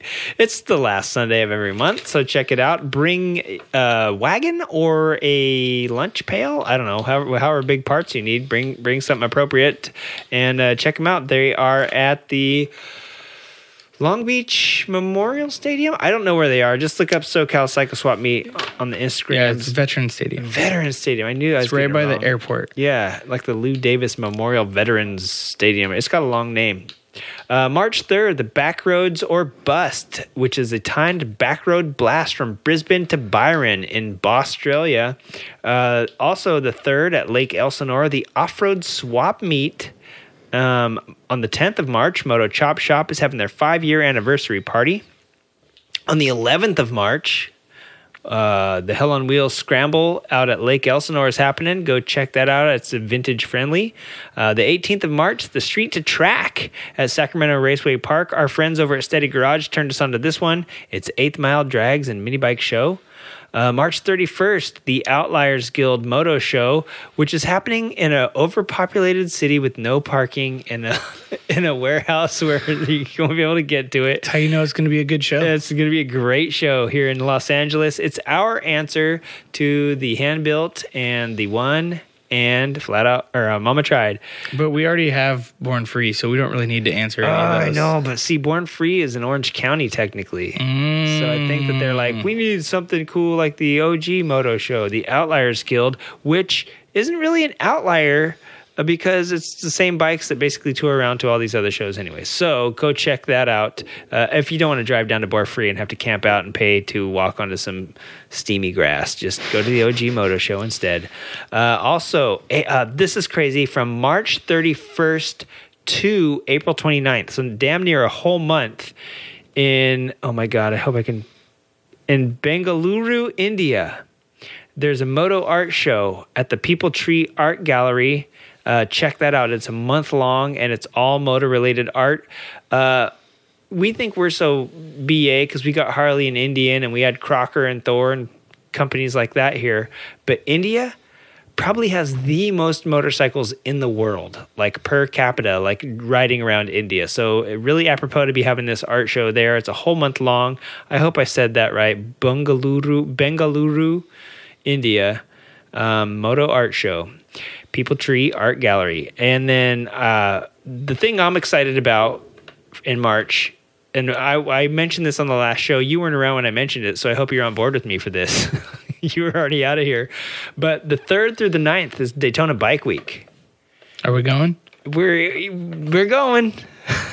I didn't Sounds good. surprise. Tell my work. Yes, and wife, and uh, tell my wife too, right? Um, but Daytona Bike Week's coming up, and what that means is that that's the opening uh, season for the flat track. You know, that's opening day for flat track season. They're going to be having Yeah. the TT there on the uh, Yep. twins, the TT on the singles, and I was trying to find if they're going to have the Daytona 200. I can't see them missing the Daytona 200. They even had it last year when there was like a zero. Spot, like a local club ran it last year because the AMA dropped the ball on it. Um, Oh, like, not even the Moto America. like nobody oh, like n- the people that own the rights to the that's the problem is the people that own the rights to it can't didn't license it out to KRAVE which is runs the moto america. Um, and they are like the daytona sports group or something. They're kind of like dorna or something like that. I don't, I don't understand who owns it. All i understand is that last week or last year it was so like going to be the first year that didn't happen in like I don't know like 60 years or something. And so uh like a local club put it on last year. And and so I'm I I haven't found any news about it happening, but I'm sure that the Daytona 200 has got to happen. You know, people used to come from around the world. Um, it was sort of that that used to be sort of like the Isle of Man Yeah. uh, for or the Sebring. Like Sebring is a good uh, comparison for cars. You know, where people from other countries wanted to come test their metal in America at the Daytona 200, and now it's like, is it even going to be happening? I don't know, but we'll find out. Uh, April 14th is the Hippie Killer Hoedown, and April 27th through 29th, Babes in the Dirt, which is, from what I gather, is like a Babes Ride Out for dirt bikes only. And then in May, the 4th and the 5th is the Quail up in NorCal. I believe Brady Walker from Ramming Speed Racing is putting on the Californian, which happened here last year, and I didn't find out about it until the day of, um, and so I totally missed it. But that's the that's the quail of SoCal, and it's happening here at Santa Anita Raceway Park. It makes sense. It's like a beautiful world class horse racing facility, and they're going to have like fancy cars and motorcycles there. Maybe we can drive the Plymouth down. Uh, yeah, uh, the Plymouth would totally fit there, and then uh, somehow the SR. right. So, uh, and then May 13th, the Hell on Wheels Scrambles out at Glen Helen. So, Hell on Wheels Scrambles is just getting back into full swing this year. Wait, we missed a big one. we did. March 24th, final Oh, accidental final round of the Veggie Plate Classic. It's so accidental. I didn't even have it down. I say accidental because we planned on like one for new bikes and one for old bikes, and then the first one is so successful, we added new bikes to the second round. I'm going to call this VP3. Sure. And then this Is this happening out of Perris? um, At Perris Raceway again. We're gonna add a little bit for the riders. If any riders are interested, we're gonna add a round of racing probably before the national anthem. Maybe we might see. I don't know. Steve will work magic with the schedule, so we'll see. But I told him we could always just do that. Um, but it's gonna be super fun. Is there going to be It's- Speedway this There's time? also going to be speedway. It's also going to be handicap like it's been. I'm gonna have to rewind the tape, but I, what I think just came out of my mouth wasn't even English. Um, It will be uh, so it should be fun. I'm it's unlimited to riders this time. I said let's let's make it unlimited. See how many riders we can get." And he was like, "Yep, we'll make it work." So What are the classes? Is there a is there a Fooligan class where you can run like small bikes? Nope. With street tires? Oh, okay, great. just uh, hooligan, but it's handicap starts. So if you're real slow, I'll put you on the zero, and then um, Brad Spencer will pass you in turn two. Starting from the one lap down. Yeah, pretty well, pretty much. You should you should do a super handicap where he starts like literally three quarters. He's got to look behind himself to see the light turning green. Um, but yeah, I mean, it's good fun. He's actually coming back, so you know, it's gonna be it'll be pretty busy. I think I So gotta prepare to get your ass kicked. I gotta put out the uh, you know get the get the riders involved, but that guy looks so huge to me too. But Well, he wears like a lot of us. He wears gear under his sweatshirt. He's not just wearing a sweatshirt. I mean, he's not a small dude, but you know, he, he has like gear on under. But he looks like so he's eight makes feet him tall, look, too. It makes him look huge. Yeah. yeah. God, I don't someone wanna- saw me. Not that I'm skinny either. They're like, "Oh, you're so much smaller than I thought you were," and I was like, "I guess that's good." Thank you. But I'm like, "Oh, I always have a leather. Like, I wear a leather jacket under my jersey, Yeah.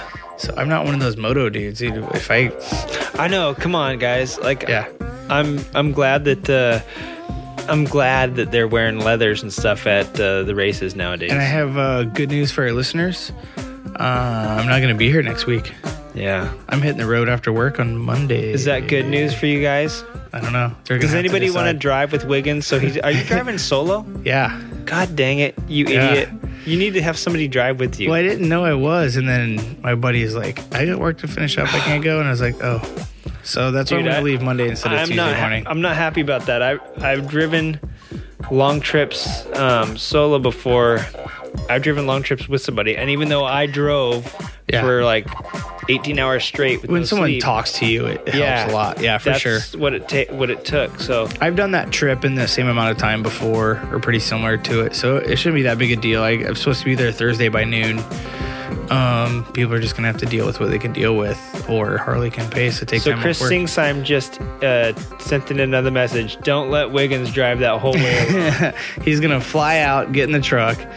Um, yeah, come on. but no, if and if anyone is uh, in or around, or if they go to the Mama Tried show, well, try to go to the race on Friday. Although I believe it's sold out, so I don't know what you do. I don't know if they'll open the nosebleed section or what.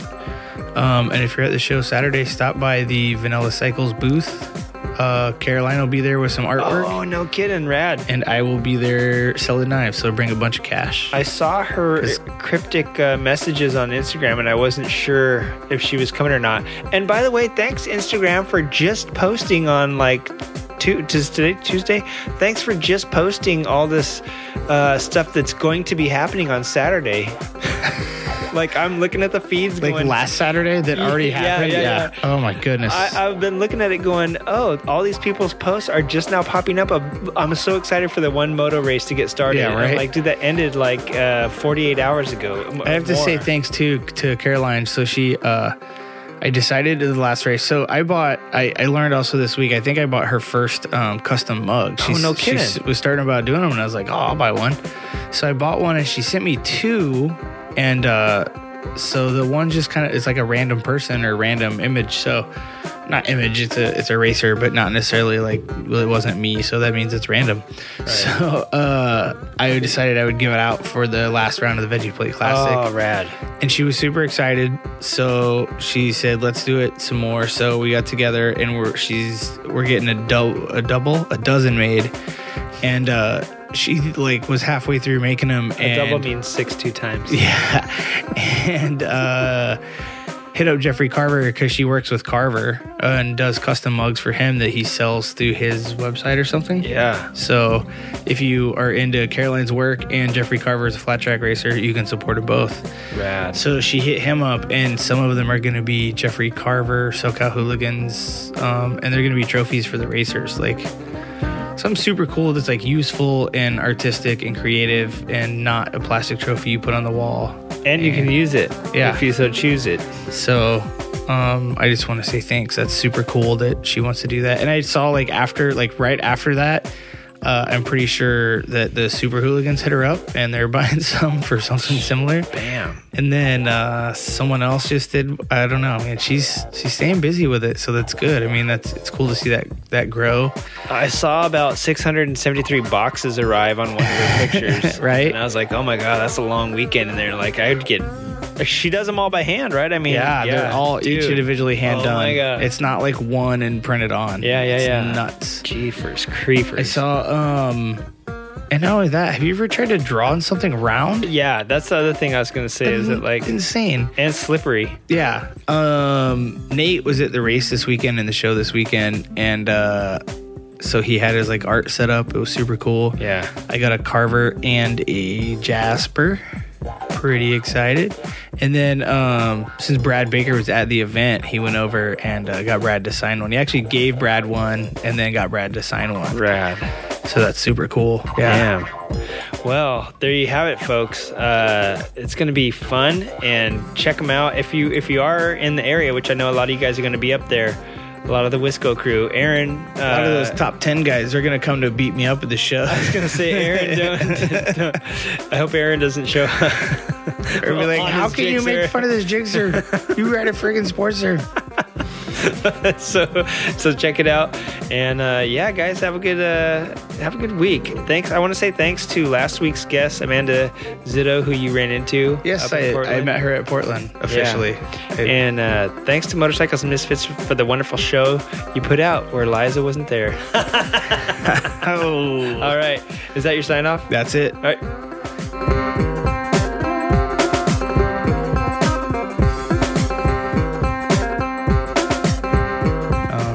Check out Hooligan Jesus and give me a high five.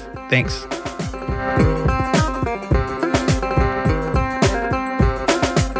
So, Uh, and I realize that's probably one percent.